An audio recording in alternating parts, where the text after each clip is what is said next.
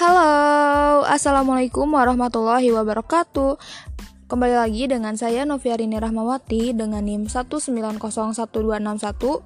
dari jurusan Pendidikan Kewarganegaraan Fakultas Pendidikan Ilmu Pengetahuan Sosial Universitas Pendidikan Indonesia. Di podcast kali ini, saya akan memberikan resume atau tanggapan mengenai apa yang telah dibahas oleh kelompok 7 dan kelompok 1. Kelompok 7 membahas mengenai kejahatan perdagangan manusia. Dapat didefinisikan, perdagangan manusia atau human trafficking merupakan masalah klasik yang selalu terjadi sepanjang masa dan tidak dapat kita abaikan. Di Indonesia sendiri, Definisi mengenai perdagangan orang sudah tercantum dalam Undang-Undang Nomor 21 Tahun 2007 tentang Pemberantasan Tindak Pidana Perdagangan Manusia. Selain itu, undang-undang tersebut juga menjelaskan mengenai ruang lingkup kejahatan perdagangan manusia. Selain perdagangan manusia, ada pula penyelundupan manusia atau people smuggling yang dapat diartikan sebagai perbuatan yang bertujuan mencari keuntungan baik secara langsung maupun tidak langsung yang dapat terjadi pada diri sendiri maupun seseorang atau sekelompok atau organisasi.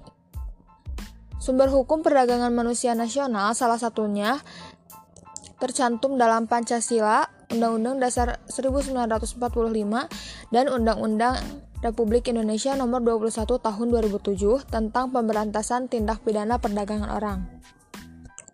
Selanjutnya, saya akan memberikan resume dari kelompok 1 yang membahas mengenai kemiskinan dan kejahatan.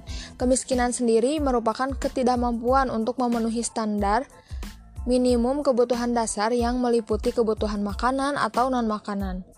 Sedangkan penduduk miskin adalah penduduk yang berada di bawah suatu batas yang disebut garis kemiskinan. Dampak yang ditimbulkan akibat kemiskinan dapat mencakup kehidupan masyarakat dan negara.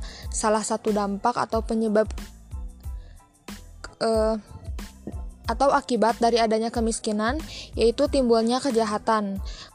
Kejahatan merupakan suatu perbuatan antisosial yang melanggar hukum atau undang-undang yang berlaku.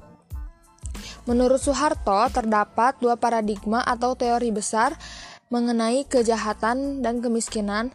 Yang pertama yaitu teori paradigma neoliberal dan yang kedua yaitu teori paradigma sosial demokrat. Sekian yang dapat saya sampaikan. Mohon maaf bila ada kesalahan. Wabillahi taufiq wal hidayah. Wassalamualaikum warahmatullahi wabarakatuh. Terima kasih.